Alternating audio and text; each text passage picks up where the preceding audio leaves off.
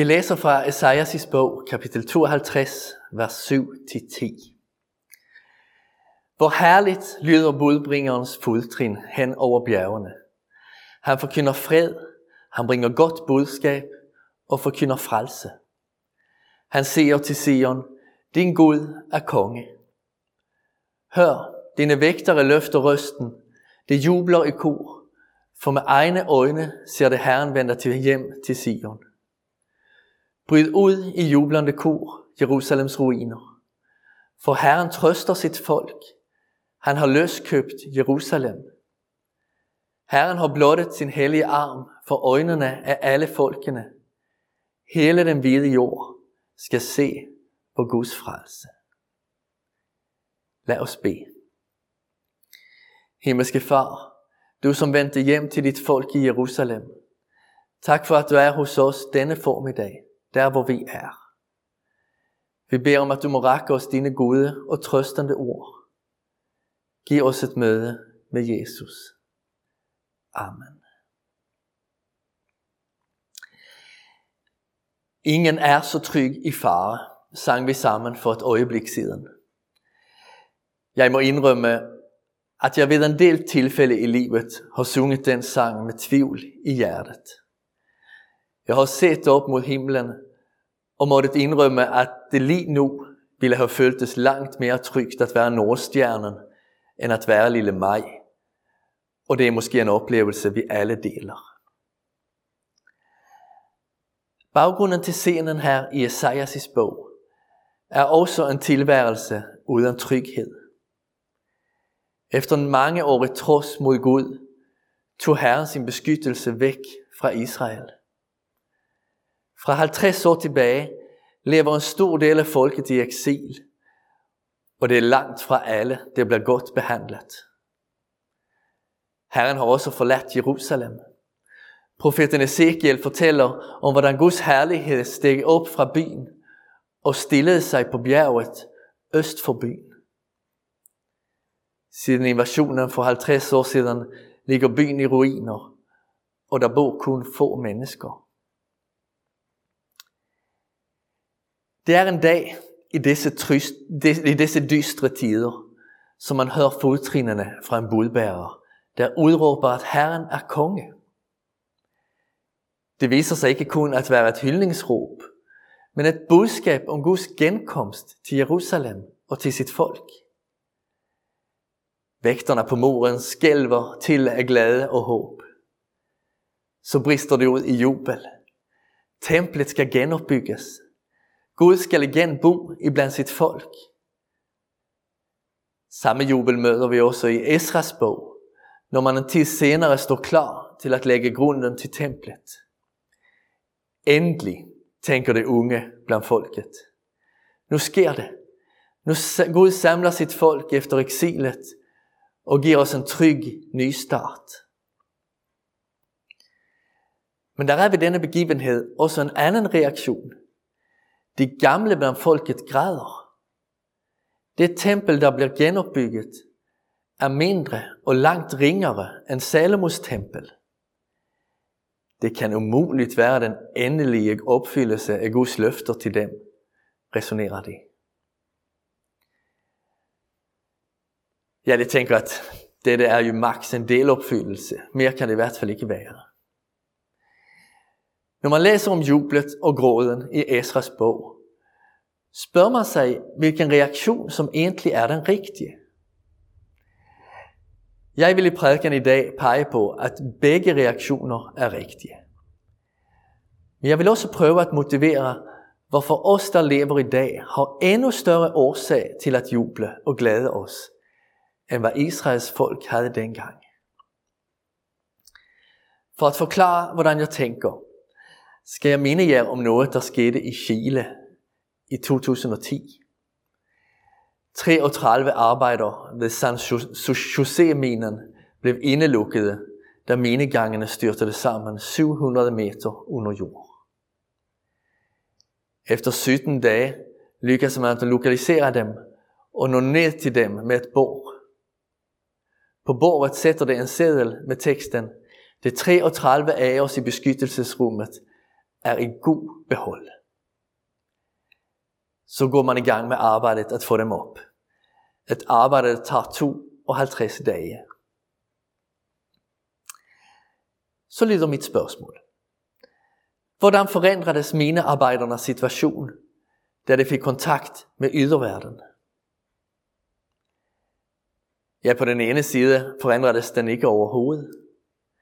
Det fortsatte med det samme ensformige, indelukkede liv. På den anden side forandredes alt. Det fik håb om redning, og det fik kontakt med sine pårørende og med hjælpearbejderne. På en måde var intet forandret, da templet i Jerusalem var genopbygget. Jøderne fortsatte at leve en hverdag af både glæde og sorg, fremgang og frustrationer. Og alligevel var alt forandret. Det havde en tryg plads på jorden. Det havde direkte kontakt med Gud og levede forsonet med ham. Det fornyedes i håbet om Messias ankomst. Så går der 500 år. I Jerusalem står nu et mægtigt tempel, som Herodes den Store har restaureret, og som han stadigvæk arbejder på at udsmykke. Men Israel er besat af romerne. Folket sukker efter frihed. En del har opgivet, men der er også nogle af dem, der lytter efter nye fodtrin over bjergene. I templet møder vi Simon, der venter på, hvad han kalder for Israels trøst. En dag hører Maria fra Nazareth budbærens trin. Når hun vender sig om, ser hun engen Gabriel, som kommer med en hilsen fra himlen. Se, du skal blive med barn og føde en søn, og du skal give ham navnet Jesus, hvilket betyder frelser. Han skal blive stor og kaldes den højeste søn, og Gud Herren skal give ham hans far Davids trone. Han skal være konge over Jakobs hus til evig tid. Godt 30 år senere rider han ind i byen på et æsel, det vil sige som en fredskonge. Jesus er kongen. Der kommer man lige akkurat det, som budbæren i Esajas bog nævner. Fred, trøst og frelse. Med ham vender Gud endnu en gang tilbage til sit folk. Blandt alle Guds redningsaktioner i Israels historie er Jesu påskedrama den hændelse, med hvilken han tager det helt afgørende skridt mod hele skabelsens befrielse. Hvis vi knytter an til billedet fra minen i Chile, kan vi sige, at vi samtidig med at vi stadigvæk sørger over livets kamp, aldrig har haft så godt håb om redning og så god kontakt med yderverden, med himlen, som efter Jesu opstandelse. Nu står det helt klart, at Jesus har sejret over synden, døden og djævelen, og at vi med forventning kan se frem til den dag, hvor han indløser den sejr.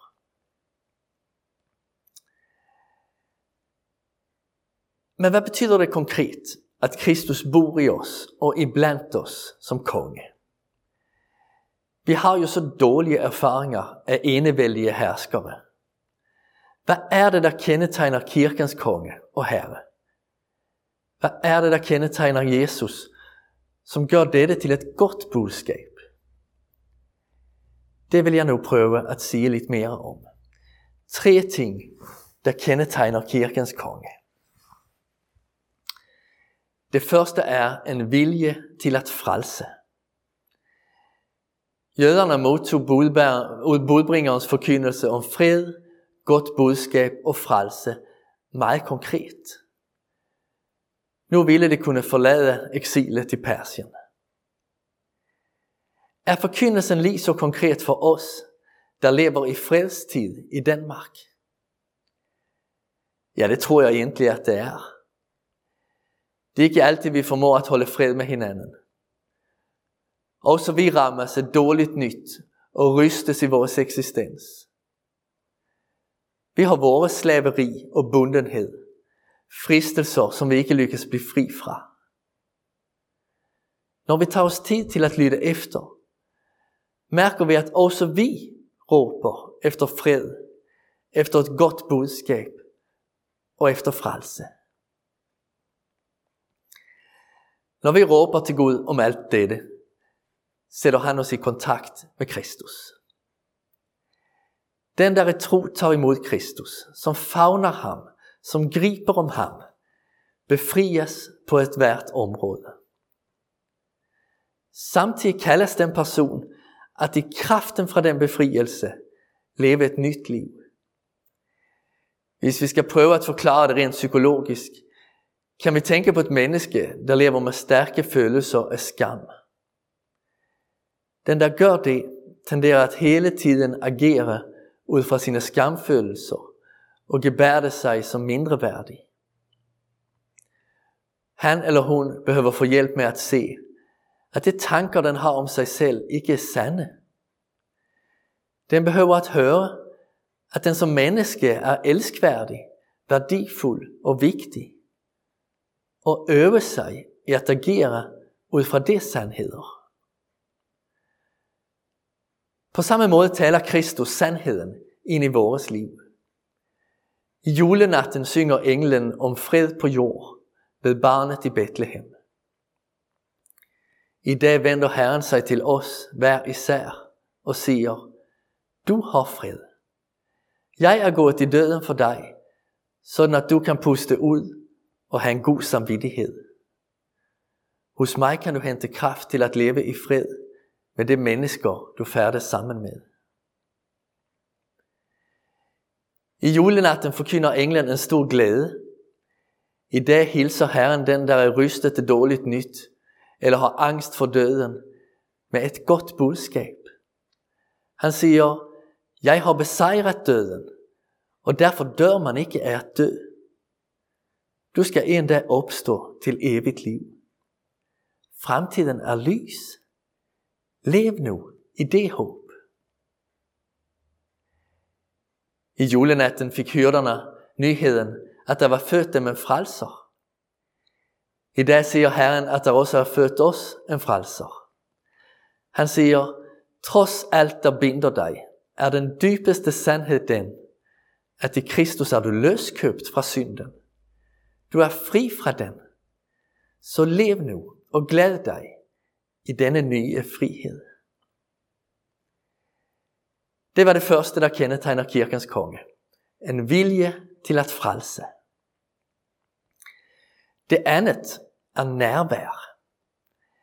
Efter at Gud havde vendt tilbage til Jerusalem, vender folket lidt efter lidt hjem fra Persien. Herren løskøber dem fra fangenskab, fortæller Esajas os. På grund af deres mangeårige oprør mod Herren, har, en, har han engang gang solgt dem for intet. Men nu bliver det tydeligt, at han aldrig havde tænkt om dem som værende lidt eller intet værd. Tværtimod. Herren havde længedes efter denne dag, når både han og folket vendte hjem til Sion, og han fik dem tilbage til sig. At Herren bor ibland sit folk, fik Jerusalems ruiner til at juble. Sådan må det også være for enhver kæmpende menighed, enhver kæmpende missionsforening, enhver kristen, der kæmper med sit liv. Til og med, når vi ser, at udviklingen går den forkerte vej. Når det, som før var bygning, var en bygning, alt mere ligner en ruin. Forlader vores Herre os ikke. Endnu en gang siger han, jeg bor iblandt jer. Her har jeg mit hjem. I kan altid tale med mig, og I møder mig konkret i mit ord og i mine sakramenter. Jeg bor her, frem til den dag, I flytter hjem til mig. Kirkefaderne lærte os, at den største nærvær er den største kærlighed. Det største nærvær er den største kærlighed. Gud bor iblandt sit folk. ydmygt og opmærksomt lytter han til vores hjerter og bønder.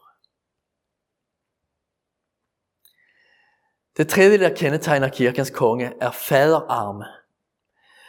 Nogle få år efter Lina Sandel skrev sangen Ingen er så tryg i fare, sejler hun med sin far på søn Vetton og er på vej op på bådens dæk. Hendes far rækker hånden ned for at hjælpe hende op, men i samme øjeblik kommer der et vindstød og skyller ham over bord. Lina Sandel er 26 år gammel, når hun på denne tragiske måde mister sin far. Hvad er det, der får hende til at fortsætte med at stole så fast og trygt på Gud, også efter den hændelse? Hvad er det, der får hende til at tro, at hun er mere tryg end stjernerne på himlen?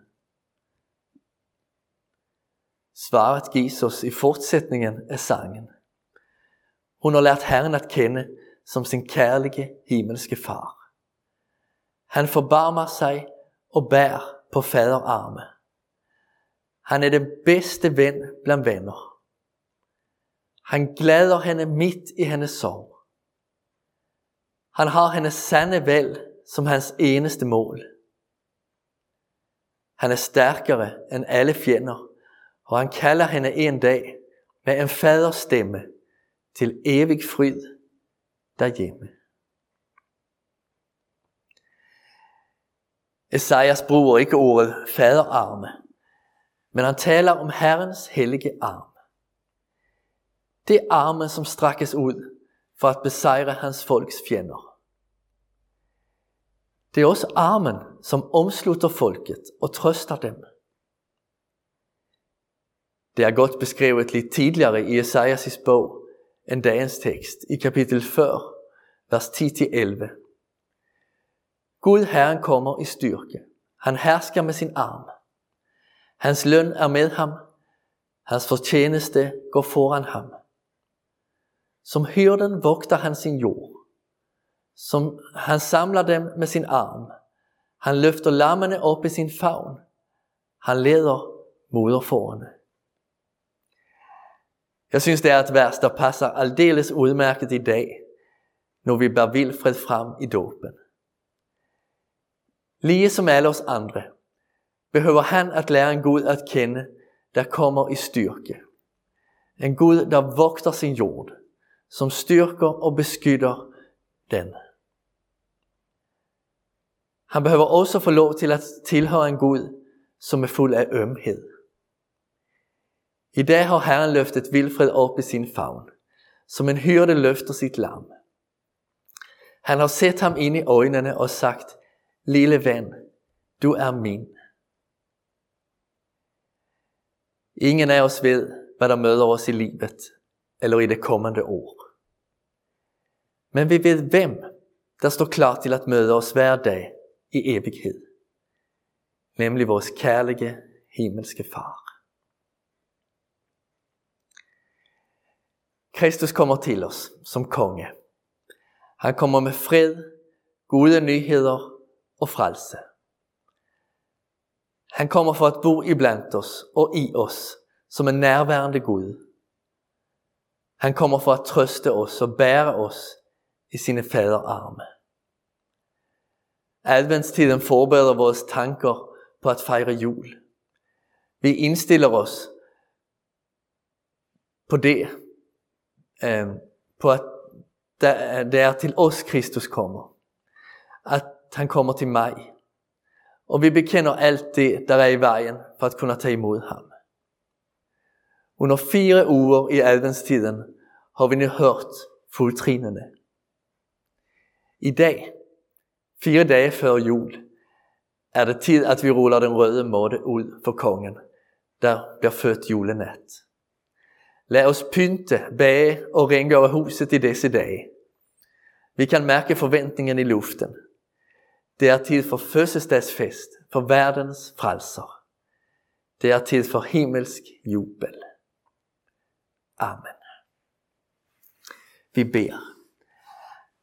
Herre vores himmelske konge og frelser. Tak fordi du har endnu større omsorg for os, end hvad en god forælder har for sine børn.